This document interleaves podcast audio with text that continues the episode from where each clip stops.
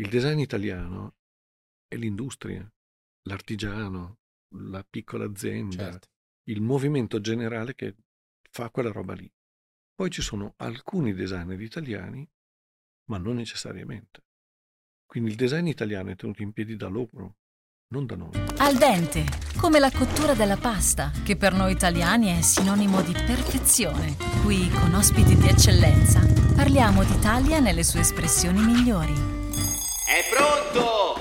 Al dente, l'Italia a regola d'arte. Nuova puntata di Al Dente, bentornati, ben arrivati se è la prima volta che ci ascoltate o ci guardate. Beh, vi comunichiamo che è l'ultima puntata della prima stagione di Al Dente e poi torneremo con una stagione 2 ancora più ricca di cose, con novità, tanti colpi di scena. Oggi bello concludere parlando di design, parlando di architettura, parlando di grafica, di comunicazione. Ho qui di fianco a me due ospiti e due sguardi diversi un'istituzione, un punto di riferimento ben arrivato. Piero Lissoni Grazie. ai nostri microfoni e eh, a tavola con noi e ben arrivato anche a Giuliano Guarini di Caffè Design. Ciao ragazzi, grazie mille.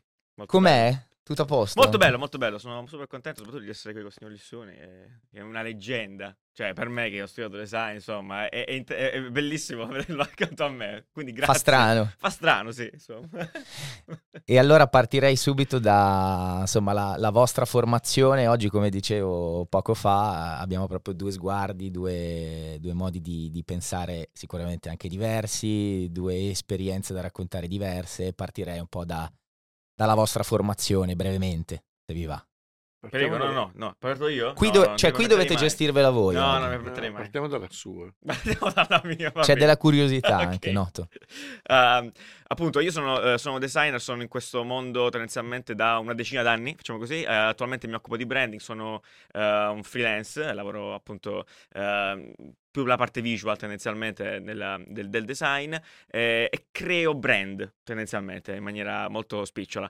Um, ho studiato al Politecnico, ehm, ho fatto il triennale e la magistrale e poi, una volta poi avviata la mia attività da freelance, al, 5 anni fa, 6 anni fa circa, insieme a Nanni e Breccia abbiamo fondato Caffè Design, che è un po' il nostro baretto nell'internet, come lo chiamiamo noi, è diventato poi nel tempo un posto sulle varie piattaforme dove parliamo di design a 360 gradi, quindi tecnologia e innovazione. Diciamo che per noi tutto è design in maniera abbastanza ampia e lo facciamo cazzeggiando abbastanza, quindi in maniera molto informale.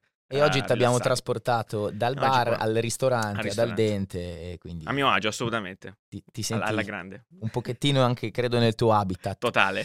Noi sappiamo invece che nasce tutto nel eh, 1986, però volevo lasciare una prima parola a te. Un percorso cominciato un sacco di anni fa, Politecnico, e all'epoca erano cinque anni.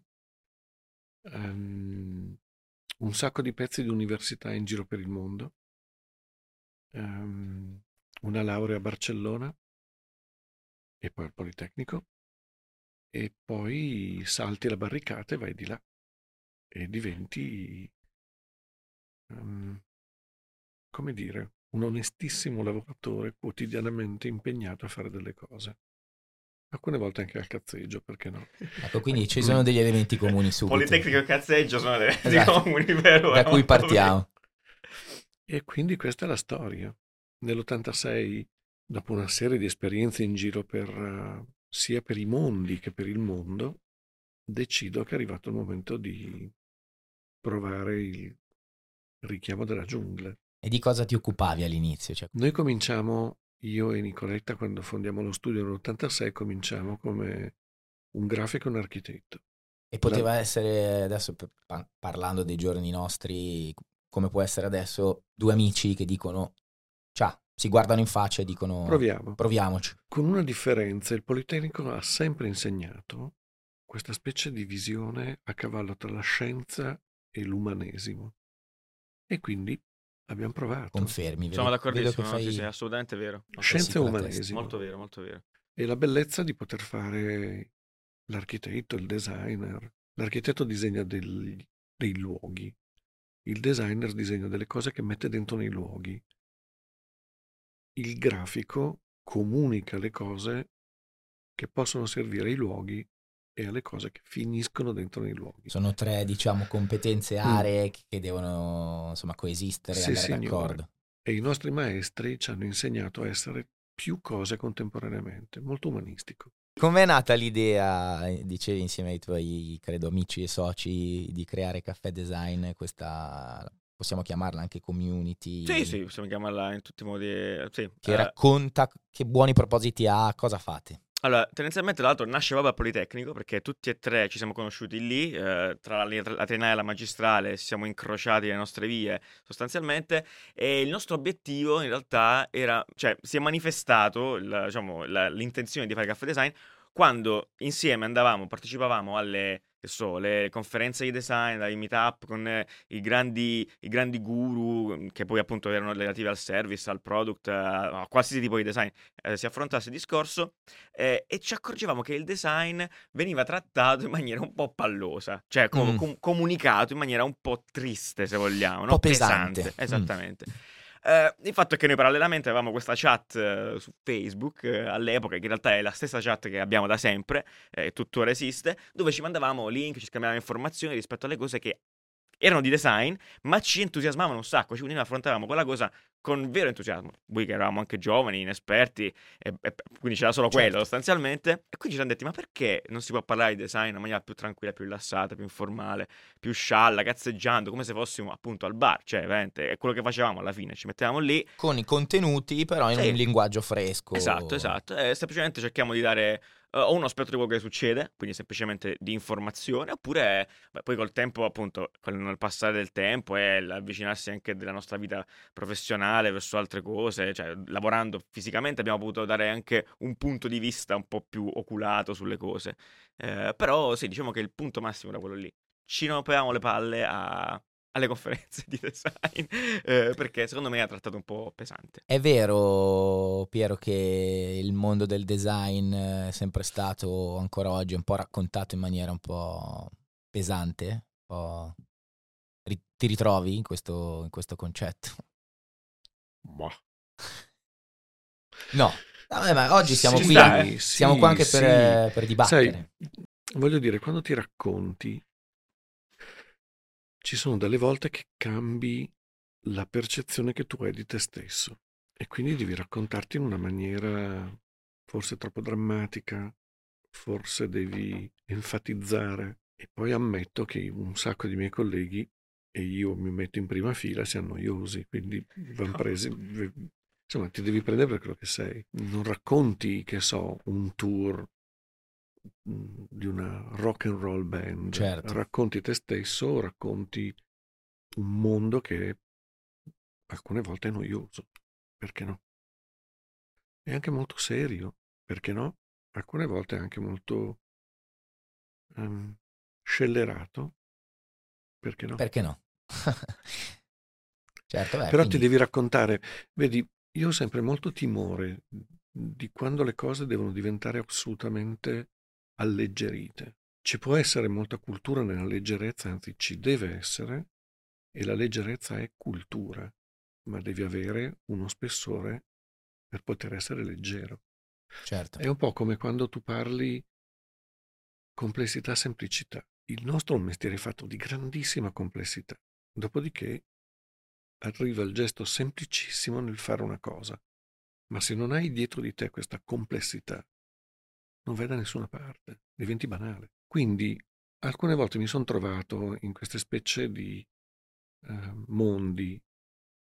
Ti devo dire che siamo comunque preparati per essere noiosi, ma gli altri mondi che invece ci chiedono di essere allegri, alcune volte mi chiedo allegro de che e perché. Ridi a questa... Sì, no, no, è Provo- il suo, il suo provocazione. Il suo razionale ha totalmente senso. Mm. eh, io, allora, quello che ci siamo posti di fare noi, che poi esattamente si infila in un punto che, eh, eh, che appunto citava, eh, rispetto al fatto che è un lavoro effettivamente complesso, molto spesso è complesso, eh, ma insomma, lo dico io, insomma, con l'esperienza relativamente minuscola, però mi rendo conto che ci sono, cioè, ci ci sono ovviamente meccanismi complessi. eh, il pro- il- la questione è ehm, che secondo me questa complessità molto spesso da parte dei designer uh, anche attuali, no? contemporanei, non per forza di una generazione indietro, uh, viene messa davanti uh, quasi per maniera esclusiva rispetto alle persone. Cioè per escludere la gente comune da questo, dal, dal, dal, dal far comprendere questa cosa. Quasi come se fosse un'elite, se vogliamo. E questa è la percezione che abbiamo avuto noi, poi magari ognuno ha la sua, ci mancherebbe altro. E questa esclusione... Sai, se, se ragioni da pallone gonfiato, ti do assolutamente ragione. Okay. Se ragioni in termini umani, barra professionali, barra misurati, eh, ti devo dare torto marcio. Mm.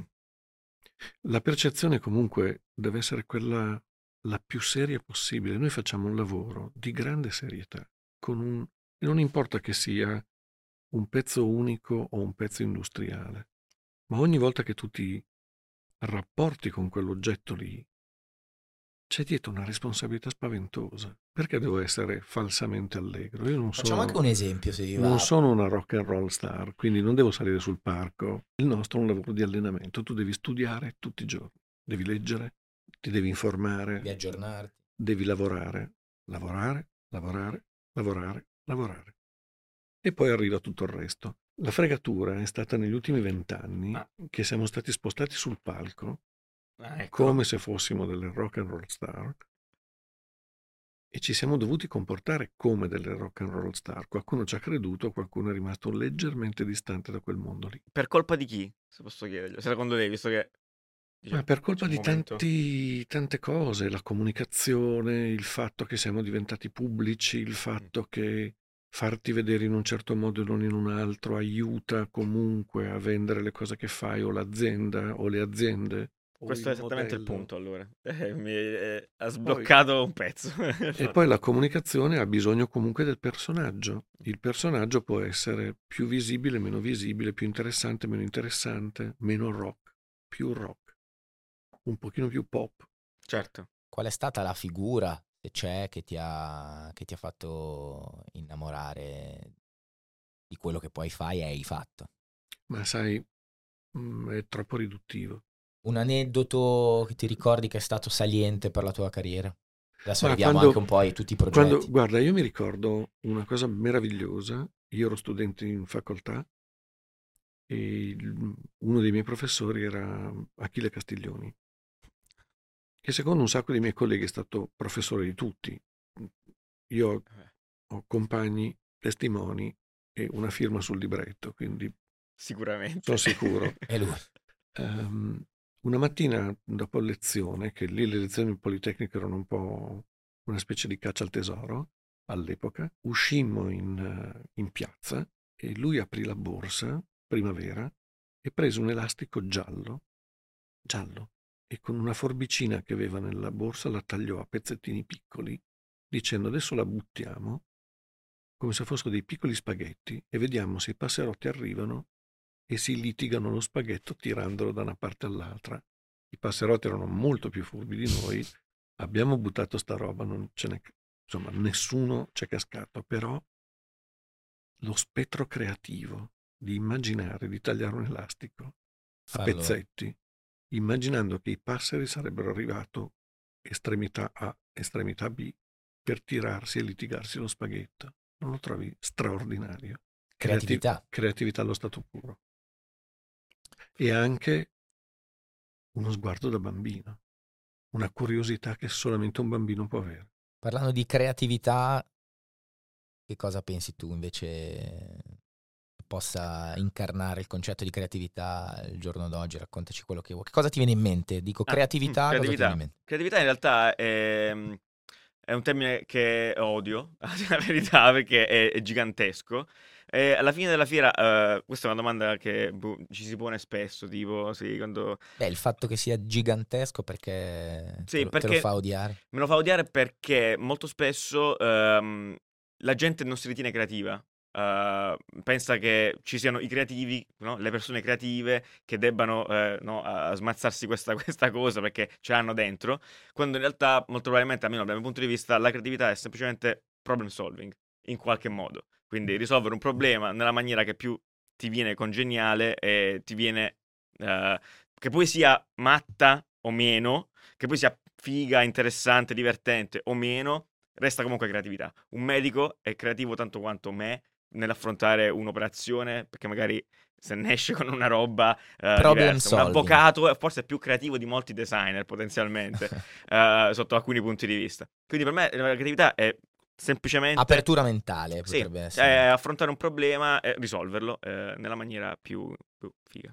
Ma invece voi avete preso spunto da... Adesso parlando sempre, ho fatto la, la domanda a Piero su una figura che, che, vi ha ispirato, mm. qualcosa che sì. è stato elemento scatenante della? Avete preso spunto da qualcuno, qualcuno all'estero? Qualche... Caffè Design, uh, ti direi di no in verità. Forse, forse noi eh, volevamo, cioè questo poi l'abbiamo scoperto dopo, volevamo fare un sacco radio. Cioè ci piaceva un sacco l'idea di fare la radio, cioè il concetto di parlare. Ah, per quello mi facevi tutte quelle domande. Eh certo, sono serio, sono serio, sono serio veramente. Eh, quindi in realtà era semplicemente quello il fatto. È, quando, siamo, quando siamo partiti noi non esisteva neanche cioè, il podcasting in sé era una roba ze- in Italia zero completamente. Possiamo essere, dire di essere i precursori su questo, non che me ne avanti, non mi interessa, però insomma. Certo, Quindi certo, certo. c'era qualcosina in- all'estero, però non abbiamo mai preso a riferimento davvero. Um, quindi penso che sia stata la radio la voglia di parlare, perché non stiamo mai zitti. Quindi semplicemente quello. Quello. Molto semplicemente. Va bene, adesso io parlerei un po' anche insomma, dei progetti che, che insomma sono stati salienti nella, nella, tua carriera, Piero. Nel 2015 siete arrivati a New York con la Lissoni Incorporation. In realtà siamo arrivati lì nel 2004. 2004. Nel 2015 gli americani mi danno la patente di architetto americano, quindi faccio l'esame. Ah, ok. E da quel momento in avanti lo studio diventa americano. Prima, è... prima era uno sì. studio italiano di oriundi, emigranti, sai quelle robe okay. lì con la valigia di cartone. è stata, diciamo, è stata entrata nella, nella Qua... lista degli studi americani. Sì, perché quando tu prendi la licenza a quel punto diventi architetto americano. E quanto è diverso rispetto, rispetto all'Italia fare l'architetto, quel tipo di lavoro oceano. Ma non c'è nessuna diversità, devi solo adattarti a dei linguaggi in termini legali diversi. Niente di più, niente di meno. Quindi nella quotidianità, nei progetti... È tutto uguale. Tutto uguale. Tutto uguale. Devi adattare tecnologie, devi adattare tecniche di costruzione, dettagli, capacità. Lì costruiscono in un modo, in Europa costruiamo in un altro modo, quindi delle cose le devi adattare. Però la scala progettuale rimane la stessa. Quindi non avete trovato neanche difficoltà, immagino. Sì, abbiamo trovato un sacco di difficoltà ah. perché vogliamo sapere c'è, c'è, c'è, una scala tecnologica diversa, mettiamola così. Um, ad esempio lavorare negli Stati Uniti, in tutta quella parte del continente, bravissimi a fare high tech, ma nel nostro mondo sono il terzo mondo. Tecnologie antiquate, modelli costruttivi alcune volte preistorici, qualità molto bassa, se non su alcuni progetti dove allora le cose cambiano. Quindi ti devi adattare e devi portare la tua qualità adattata alle loro capacità. Quindi quando ti muovi in giro per il mondo di volta in volta tu ti devi adattare, senza però snaturarti, senza perdere la tua ossatura, perché se no... E questa cosa siete riusciti a fare? Questa cosa la devi fare, perché se no perdi un elemento fondamentale. Ma attualmente ancora lavorate in tutto il mondo? Sì. Ci, ci, stavi raccontando anche a proposito di caffè, il caffè prima di essere qua ai nostri microfoni che ehm, avete collaboratori eh, dislocati diciamo in tutto il mondo per seguire e monitorare I progetti, cantieri. cantieri, eccetera. Come funziona? Quanto è mm. difficile? Ma guarda, è come se tu aprissi e chiudessi delle porte con tutti i sistemi di connessione attuali ma anche prima, eh, ehm, tu apri una porta e sei in connessione con Pechino, richiudi una porta, ne apri un'altra e sei in connessione con New York, ne riapri un'altra ancora e sei in connessione con Francoforte e via via. Progetti che durano quanto però? Progetti che durano mediamente, quando siamo veloci, tre anni. Cioè, no, adesso mi sto immaginando a livello in senso figurato aprire una porta, chiudere una porta, però c'è Sai, un vissuto tu, in, quel, in, quella porta. C'è molto vissuto, ma tu immaginati, tu costruisci dei gruppi di lavoro che sono milanesi o newyorkesi. Okay. Dopodiché prendi un pezzo di quel gruppo di lavoro e lo sposti a Pechino o lo sposti a... Quindi è un team che si muove in blocco. O lo sposti a Buenos Aires e poi lì prendi dei locali, li attacchi, li appiccichi come il Lego e comincia a È una lavorare. macchina che funziona, È certo. una macchina che funziona molto bene. E un team eh, di solito di quante persone? Ma dipende dalla dimensione dei cantieri. Magari un team mm, è fatto da due persone, alcune volte è da dieci persone. Quanto è difficile, parlando di trend invece, riuscire a comunicarli sempre con un mondo, diciamo, che è in continua, in continuo aggiornamento, evoluzione?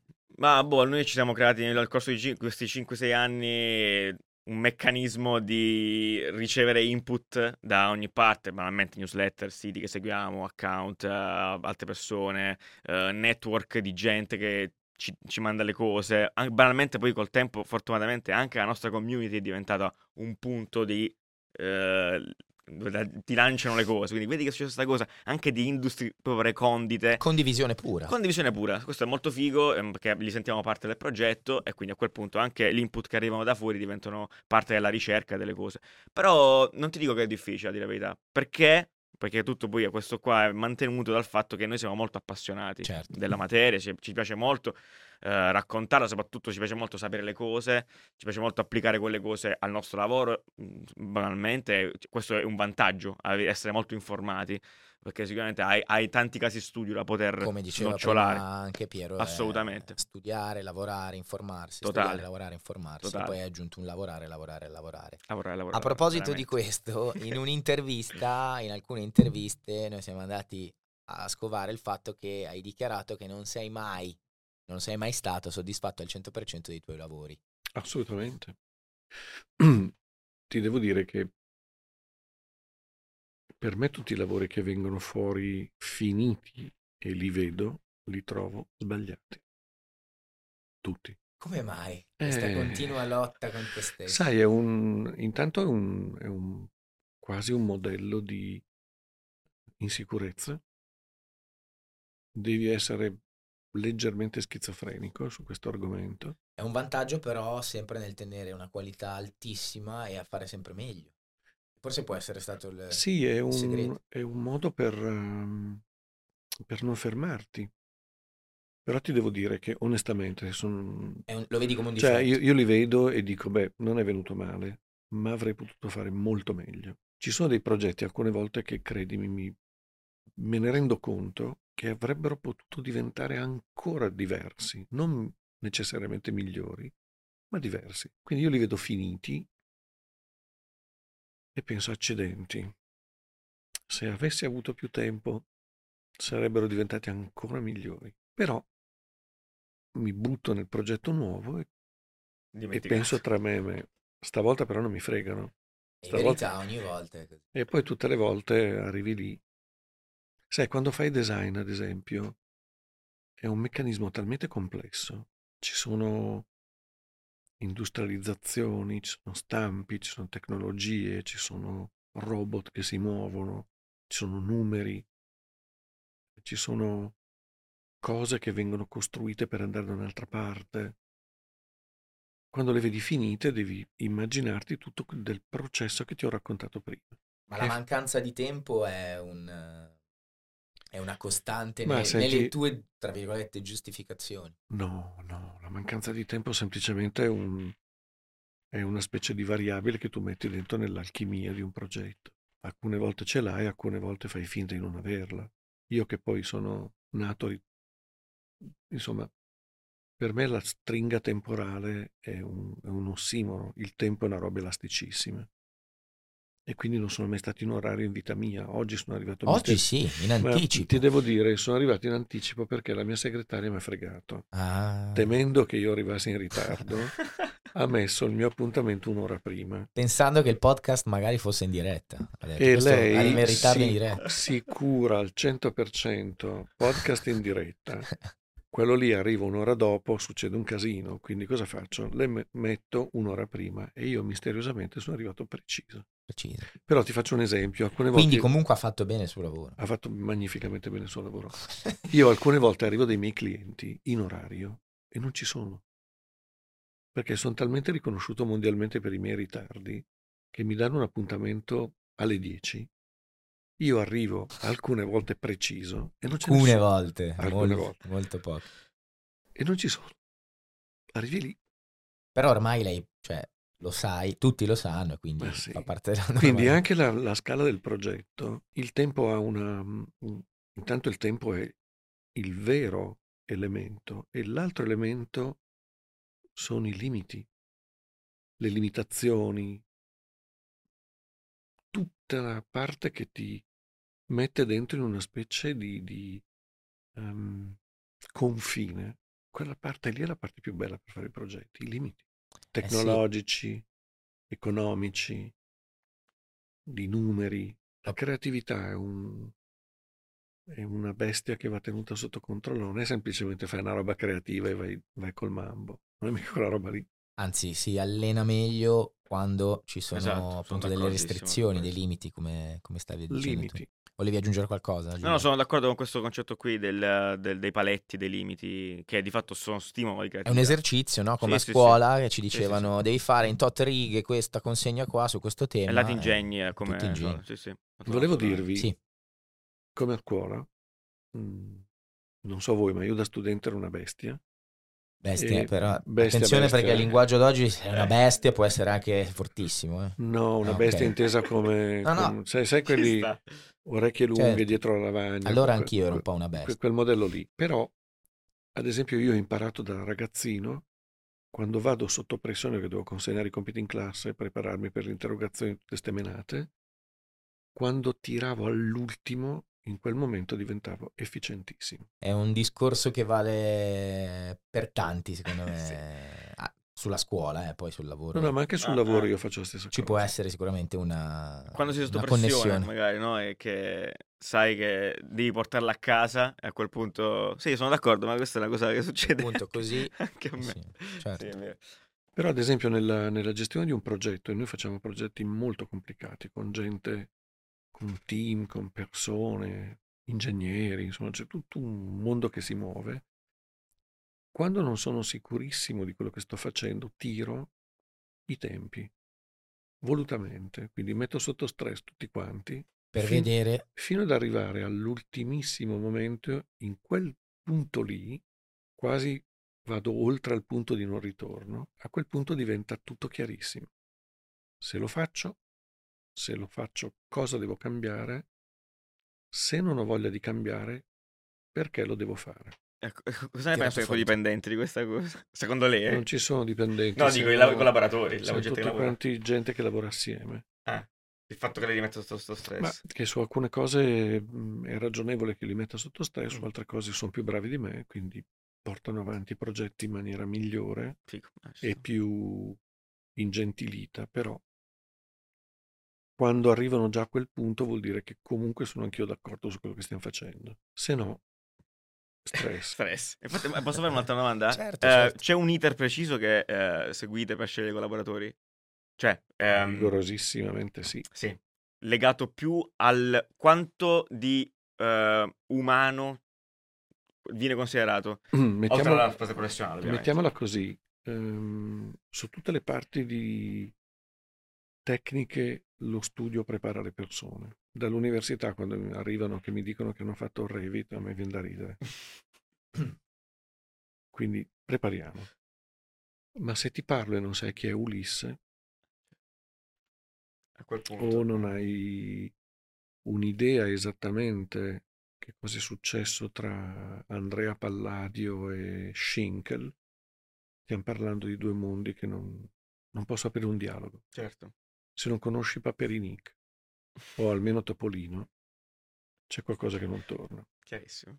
Ci sta, sono- cioè, volevo sapere questa roba perché ha, ha senso, è una cosa che sento dire anche da, da- da tantissimi altri designer navigati o comunque la- la- cioè, gente che lavora, che ha avuto la possibilità di lavorare con team anche grandi, con altra gente in maniera più, sicuramente più, più esperta di me su questo, eh, ma lo noto anch'io, io ho un collaboratore solo con noi che è Fabiano un ragazzo soltanto, abbiamo, ci abbiamo messo del tempo perché giustamente la parte tecnica si può affinare, la puoi imparare in studio, la puoi imparare col tempo, sotto pressione sicuramente poi ti ingegni a risolvere, però la parte umana, che banalmente può essere solo il fatto che sia una persona piacevole con cui si può scherzare, quella non è detto che ci, ci sia eh, necessariamente. E È una cosa che non- tutto. Che non puoi neanche imparare. Eh no, tanto. esatto, esatto. E quella però influenza del fatto che noi dobbiamo stare nello stesso posto per Certo. diverse ore. ehm, cioè, se sei, se sei una palla, sei una palla e magari lavori anche da Dio, però magari poi non ci si trova proprio a livello umano. E... Forse, cioè, secondo me è un livello superiore. Cioè, forse la prima cosa da scegliere, La criticità che vedi nel, nel mondo del design o di chi si approccia al lavoro al giorno d'oggi, qual è? La criticità. Allora, io ti Se posso c'è. dire... Sì, boh... ehm, Adesso forse... parlando di colloqui, Sì, sì. risorse umane, eccetera. Eh, allora, io ho sempre avuto, cioè, mi piace approcciare la cosa, mi piace vedere anche gli altri ragazzi, questo il ragazzo che lavora con noi adesso, eh, l'entusiasmo. Cioè, l'entusiasmo e la, la passione, la voglia di affrontare le, le robe, che può essere il progetto, eh, può essere appunto, noi facciamo diversissime cose abbastanza diverse, quindi anche il volersi cimentare in cose che non, ci si, non si è mai fatto.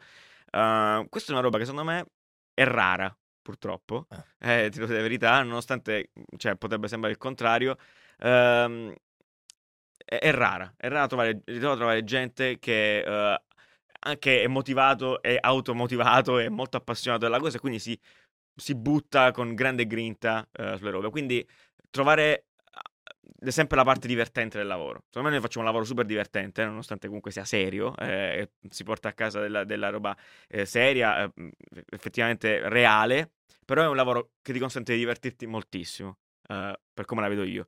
Se non ti diverti a fare questo lavoro, eh, non so, veramente, cioè, è- è, mm, non puoi farlo. non puoi farlo, secondo me non puoi farlo. Confermi, Piero? È un, eh, è un concetto che condividi, il discorso dell'entusiasmo, il fatto che devi divertirti, Ah, Sì. s- questo- senza ribadire il fatto che abbiamo detto in apertura della responsabilità. Certo, no, vabbè, Questo, serio, questo è un mestiere che chiede un grandissimo sforzo di passione. Mm.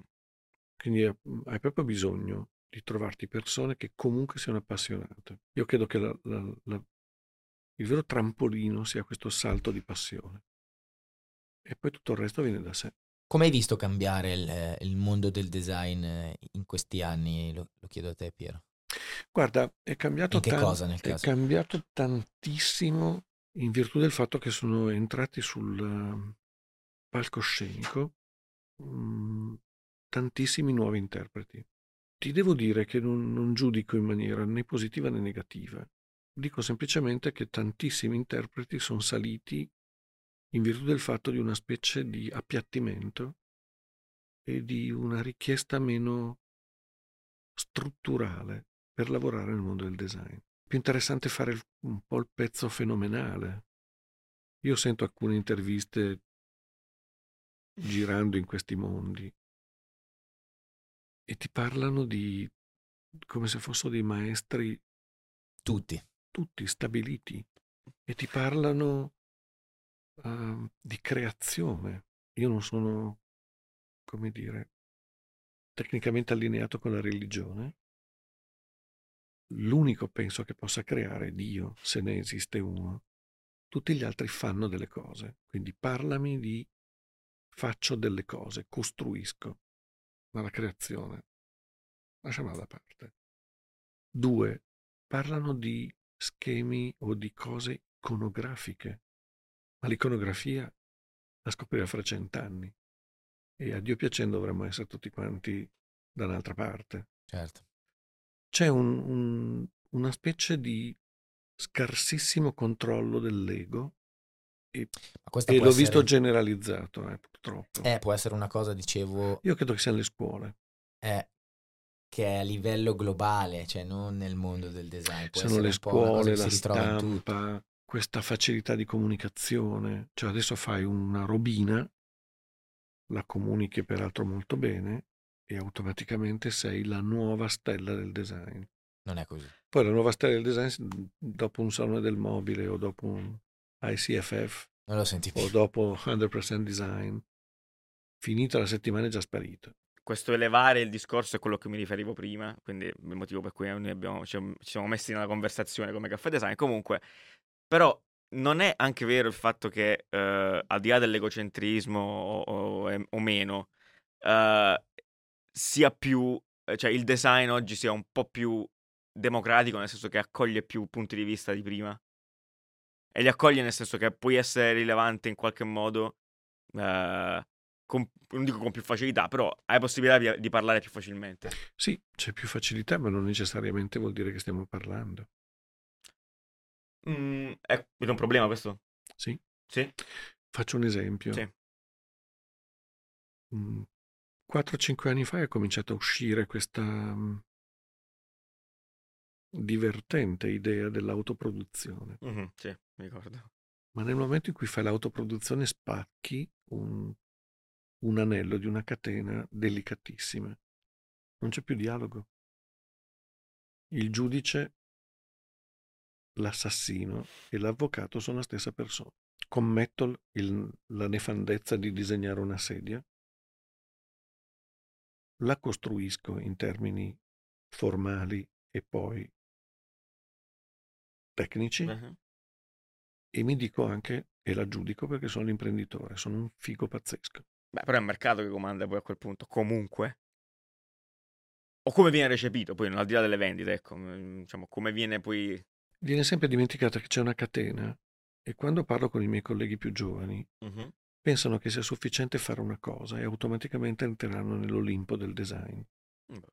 Eh, no, se non la distribuisci, se non controlli la qualità, se non controlli la sua vita dopo, se non sai che cosa stai facendo, se non la comunichi e non basta Facebook e non basta Instagram, non basta Pinterest, non basta YouTube, su via. Verissimo.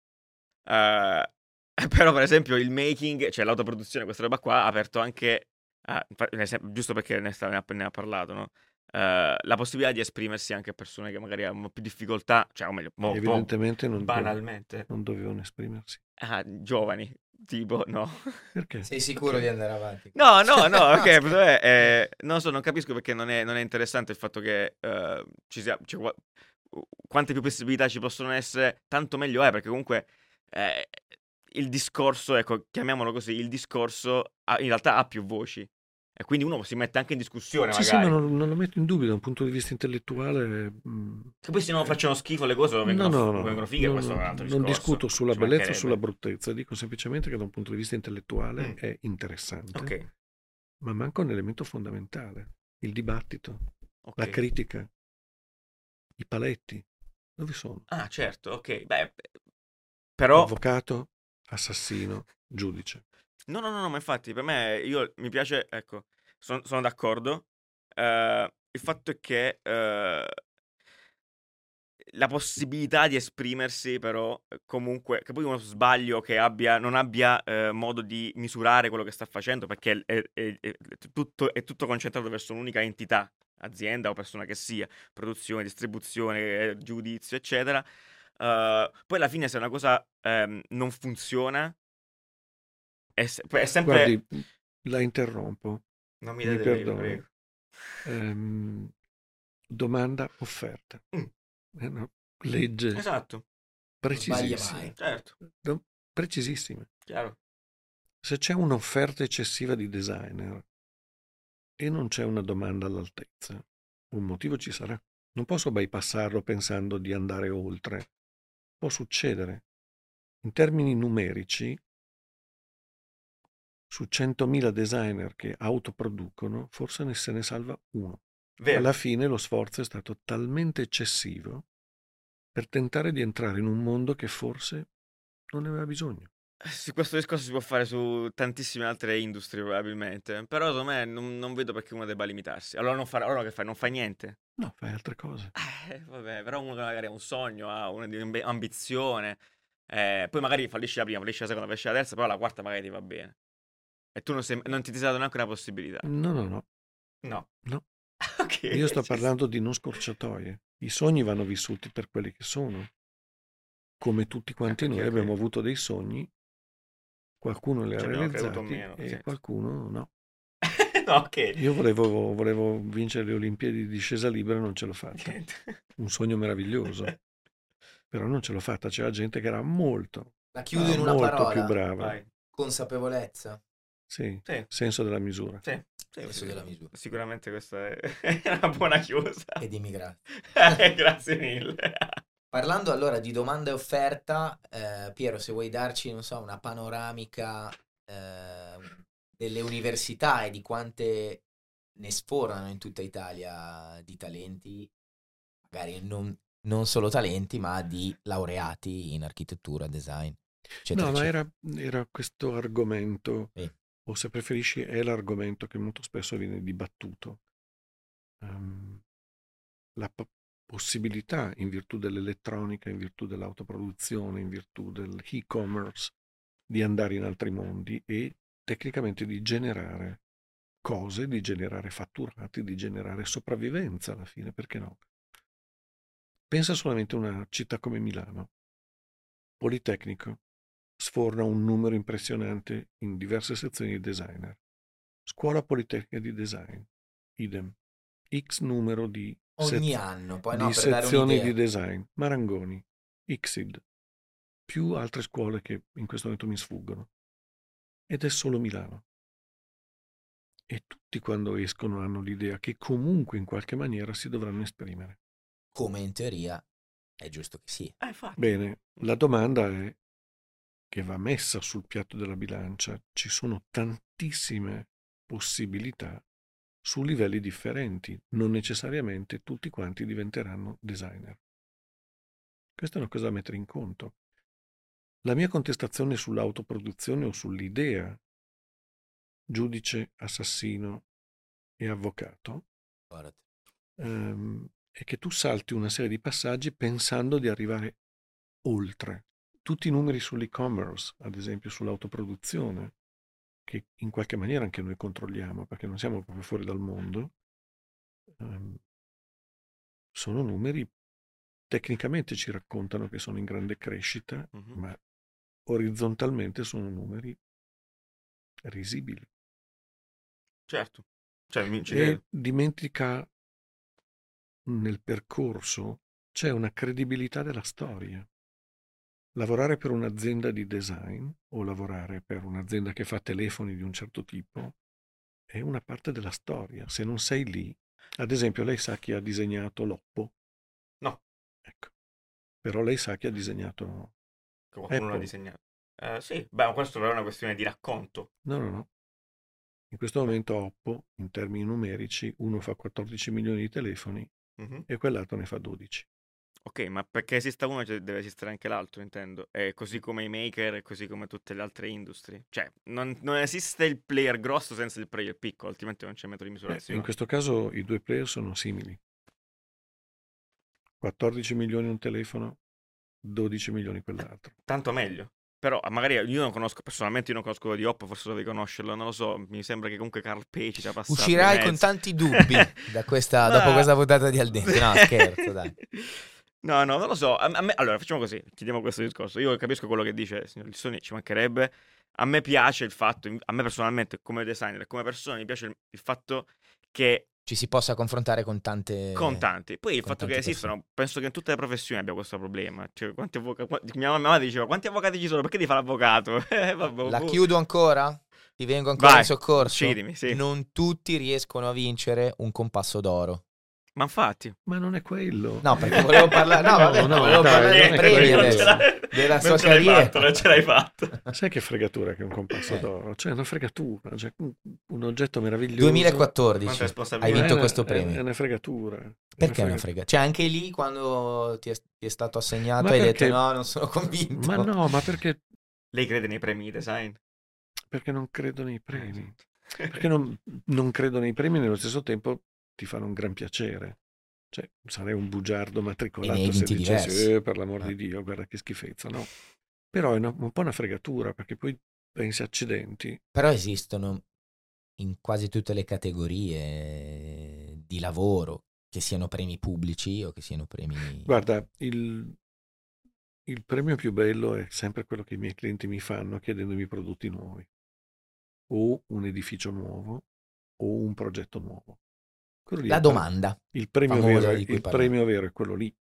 Poi mi premiano alcune volte perché ho fatto dei progetti che sono piaciuti a qualcuno in termini critici, ma è un'altra storia. Grande umiltà noto Beh, comunque certo, nelle, eh. nelle tue parole. Questo è Sì, sicuramente anche un altro tema, parlando magari dei giovani d'oggi, del fatto che prima dicevamo fai una cosa e la vendi come una creazione, un salire sempre... L'umiltà è forse una cosa che si livello. impara, cioè sicuramente è una cosa che si impara col tempo.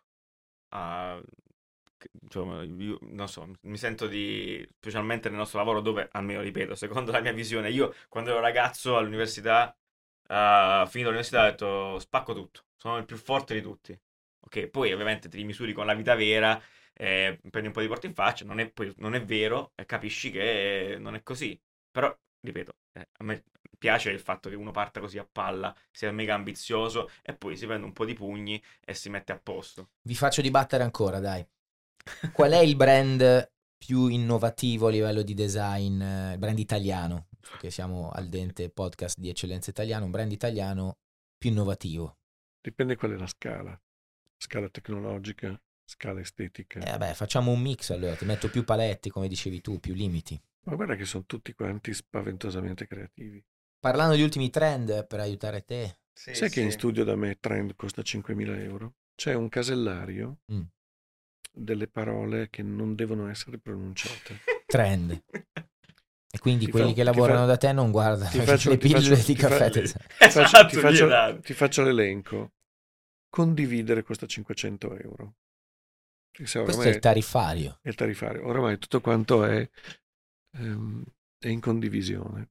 Ti costa un bel 500. Un, un- un trend ti costa un bel 2000. Eh, È già cambiata la... Sì, sono Eh, sceso perché ce, n'erano- sceso. ce, ce ne sono altri due che invece Ah, sono saliti ok. di livello. Questi sono i termini da non pronunciare In- mai in una riunione, in una riunione che dove in- sei presente. che sia in italiano, che sia in inglese, se salta fuori una roba del genere, multa. paghi. Brand ti costa quasi un 5.000. Porca miseria. Se invece vai oltre e fai questa specie di ehm, acronimo, una specie di spanglish, quindi italiano inglese modificato che è brandizzare, Madonna. lì ti costa un deca secco. Se scontissi una bottella di caffè, sai, costerebbe un milione di euro. Cioè, capisci che- Capisci che tutti questi, di multe. ad esempio il linguaggio è una roba importante. Vai, vai, vai, raccontaci di più. Il linguaggio è una cosa fondamentale. Quando tu sei all'interno di questi mondi, il linguaggio è il tuo modo per raccontare delle storie. Puoi essere Italo Calvino, puoi essere, Per avere anche una credibilità all'interno ess- di questo mondo. puoi essere Dante o semplicemente puoi essere Zero Calcare. Pur qua pa. Allora, aziende che ti danno tecnologia, limiti, non so, io lavoro tanto e da tanti anni per Cartel e credimi da un punto di vista generale il modello creativo dell'azienda è potentissimo, però lavori con dei livelli tecnologici e dei limiti spaventosi. Boffi è spaventosamente tecnologica, incredibilmente creativa da un punto di vista produttivo e anche lì limiti a go-go. B&B, quando disegni un divano, uno pensa, vabbè, sono cuscini, falli cuscini. E qual è la... Adesso, visto che l'hai citato, non so, l'oggetto, la... l'area, lo spazio più difficile da disegnare e progettare? Ti devo dire che tecnicamente sono tutti difficilissimi. Mm. Disegnare Quello dove sedia- serve più esperienza, Disegnare un... ma sai, l'esperienza alla fine te la fai. La cosa più bella di però a tutti... qualche domanda rispondi. Scherzo, scherzo, No, scherzo. ti Driblatore. Ti rispondo. Sai, io ho dei clienti che sono permalosissimi. Cioè, ogni volta che mi espongo, poi questi mi Tranquillo, ascoltano. con, con noi vai Questo tranquillo. mi ragione, ascoltano cioè, e poi mi dicono: Oh, ma quella volta lì, com'è che di me non hai parlato? Chiudo la parentesi, sempre simpaticamente. eh. Certo. Noi non abbiamo ta- ancora non abbiamo tariffari. In questa prima stagione non li abbiamo messi. Io invece sì, sono costosissimi. Ehm, per esempio, Carter, quando fa una sedia, tu lavori con la materia, lavori con, eh, eh, con le molecole, lavori con stampi che costano un milione di euro, ricerca, ingegneri. Quindi la cosa fondamentale, e torno indietro di un passo, e tu mi hai interrotto, e questa me la paghi, Va bene. ehm, 30.000. è l'errore. L'esperienza te la fai e quotidianamente sbagli. La bellezza è inventarti degli errori nuovi. Tu risolvi un errore, ma sei così creativo che te ne inventi un secondo, nuovo. E ogni giorno uno nuovo. E ogni giorno una soluzione. Quando stampi una sedia e la tiri a 100.000 pezzi l'anno, devi fare in modo, devi essere un ingegnere, un chimico, un architetto. Ma la cosa più bella nella mia esperienza da architetto è quando ho disegnato una caffettiera per Alessi. Il primo prototipo, che era esattamente come l'avevo disegnato, molto bella, credetemi, bellissima. Soddisfatto al 100%. No, il prototipo era bellissimo. Alberto Alessi mi chiama in fabbrica e mi fa parlare con questo signore di 80 e passa anni che era chiamato il caffettologo. Lui aveva disegnato, quando era un ragazzo giovanissimo, era nel team che aveva disegnato la Bialetti. Avete Ok, presente? Sì, sì, Eh. chiaro. Credo che la conoscano tutti. Quindi questo signore aveva un sacco di anni, mi guarda con un sorriso mm, lupigno, prende la mia caffettiera, ed era un prototipo, la tocca come se fosse sporca, la gira e con un sorriso sempre più da lupo mi dice, architetto, con questa cosa faremo un vero caffè di merda. Sbattuto in faccia così. E lì E poi? E poi mi guarda e mi fa, per fortuna che lei è laureato, lei sa quantità di acqua, pressione, vapore, filtro, è capace di calcolare i centimetri cubi Che ci vogliono. per- che ci vogliono per fare determinate cose. Questa roba non funzionerà mai, E qual era Fuck. l'inghippo? che avevo sbagliato.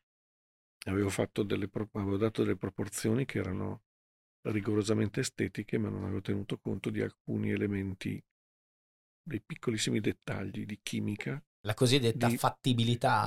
Dico bene? semplicissima, semplicissima geometria. E alla fine l'abbiamo fatta. Cambiate le proporzioni, è diventata più brutta, il caffè lo fa.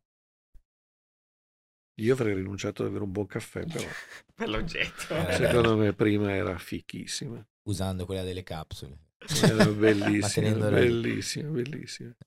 Qual è il posizionamento, secondo voi, lo chiedo a entrambi, dell'Italia nel mondo per quel che riguarda l'architettura, design, grafica, eh, que- questo settore di cui stiamo parlando oggi? Come siamo posizionati e come siamo visti? Ma eh, io, eh, mm, secondo me Vai, si fa parti tu. fatica adesso a definire il design italiano. Cioè, se prima era, era più circoscritto, poi magari perché stiamo vivendo tempi contemporanei, io faccio fatica a capire, cioè, eh, non, non- non- non- non- non saprei più eh, che significa design italiano, a mio parere. Ma secondo me non c'è il... Il meccanismo è diverso. C'è l'industria italiana che fa design ed è potentissima. Il design italiano è l'industria, l'artigiano, la piccola azienda, Certo. il movimento generale che fa quella roba lì. Poi ci sono alcuni designer italiani, ma non necessariamente. Quindi il design italiano è tenuto in piedi da loro, non da noi. Noi siamo una causa-effetto, ma quelli veri sono loro. Finché ci saranno le industrie, gli artigiani, i prototipisti, i ricercatori, le fabbriche, i piccoli costruttori, allora continuerà a esistere così potente il design italiano. Però è un po' circoscritta questa cosa, secondo lei? O secondo me sì. Cioè, oltre all'interior design, dove chi altro, cioè, chi è rilevante nel design, cioè, in senso più ampio, in Italia? Ma se lei pensa che mh, nessuno di noi prende in considerazione alcuni mondi, Mm. che so, Brembo, Mm. credo che siano i più grossi fornitori di freni ad alta capacità del mondo, dalle. Formula 1 fino alle macchine o alle motociclette. Pensate che livello di design c'è dentro. Sicuramente. E quella roba lì, Eh. il design non è mica una sede della Cartel, No, è anche la sede della Cartel. Tecnologicamente, eh, non so, io capisco quello che, cioè, il suo, il suo discorso, eh, ed è indubbia- indubbio che, vabbè, ma questo penso per grandi numeri, che l'Italia abbia un suo posto alla tavola. Eh, però ne faccio un tema di, eh, di presenza al pubblico. Ma è un problema di comunicazione, non mi interessa. Sì, eh no, eh, ok. Non mi interessa. Cioè, se penso ai treni che costruisce la, i tacchi eh, tra Grosseto, Siena e, e Lucca, quello è design. Mhm. Se penso alla Ducati, quella roba lì è design. Stiamo citando tante aziende non brand. No, io, io- io mi riferivo Giusto. più che altro a un approccio. Cioè, per me, perché se la domanda è che cos'è il design italiano, la risposta cioè, è aziende che fanno soldi, ok. Cioè, va bene, ci sta. Beh, non, Non so. mica, non- non- nessuno, di, No. nessuno di noi fa beneficenza. Lei No, no, no, no, per no, no, no, no, no, beneficenza? no, no, no, questo è giustissimo, ci mancherebbe altro. Ne- anzi, eh, ben venga. Meno male, quello anzi è importantissimo. Solo che mi, mi- mi rivolgevo alla- all'approccio al progetto. Cioè, io, mi, io mi- l'avevo interpretata così la domanda, eh, poi ci Certo. mancherebbe. Nel senso, per quello ho sbagliato io, scusa. Allora forse ho sbagliato io. no, no, C'è eh, grande umiltà in questo No, tema. no, dai, no. Diciamo. Parlando invece di Milano, l'abbiamo citata prima come università, Politecnico, parlando di formazione. Può essere definita, vediamo se qui possiamo essere tutti d'accordo, ancora la, la capitale, il punto di riferimento per quel che riguarda il design. Sì, finché ci saranno gli, i, i mondi produttivi, sì. Sono d'accordo. Eh, c'è una bella scena a Torino anche, eh, ma principalmente per arti visive, eh, secondo me, però, però Milano, insomma, si è, effi- si è auto, si è autoeffigiata questa cosa e ci sta di brutto. Nel corso degli ultimi anni. E no, va bene, cioè, tutta la vita. Dal 1500 costruiamo queste cose. No, no, dico, confermiamo questa teoria anche, anche pensando agli ultimi anni. Ah, sì, sì, secondo me sì, sì, sì. Va bene. Volete farvi una domanda reciproca? Cioè, dopo questa chiacchierata avete voglia di farvi un'ultima domanda, un'ultima provocazione? No, io ho una curiosità. Entrambi, Una vai. curiosità che volevo chiedere. ehm, la metodologia... Lei ha, lavorato nel design tantissimi anni, no? Sente di aver cambiato metodologia di approccio al progetto nel corso degli anni, eh, magari nella transizione banalmente dall'analogico al digitale o dal digitale all'AI, questo processo qui, a livello metodologico è cambiato il suo modo di fare progetto nel tempo o No. no?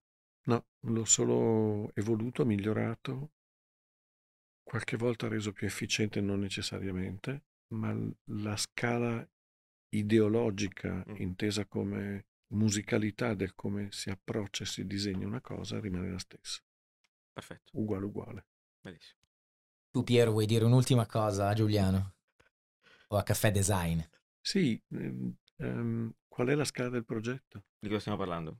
Di che progetto? Del suo progetto? Di caffè design? Ah, Qual è la scala di caffè design? La scala del mio progetto. O se vuole, dove atterra?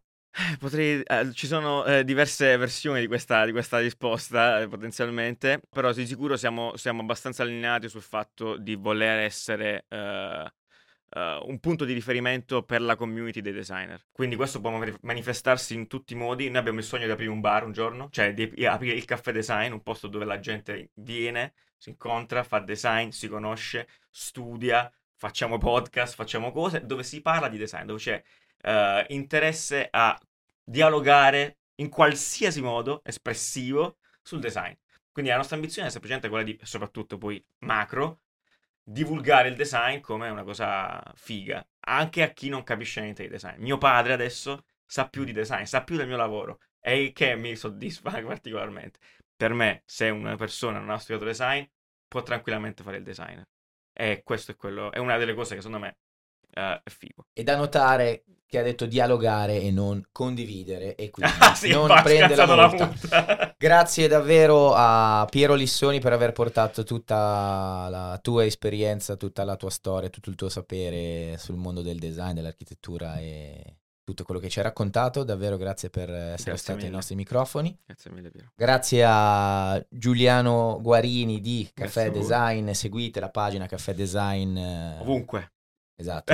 Tutti, dai, Instagram, tutti- YouTube. Allora, su YouTube e Spotify abbiamo un episodio a settimana, tutti i lunedì. Su Instagram siamo praticamente sempre davanti alle valle. Perfetto. Sì. Ne approfitto per ringraziare tutti gli ospiti che sono passati in questa prima stagione di Al Dente. Grazie davvero a tutti voi che ci avete seguito e supportato e ci vediamo presto nella stagione 2 di Al Dente. Grazie a tutti. Ciao. Ciao.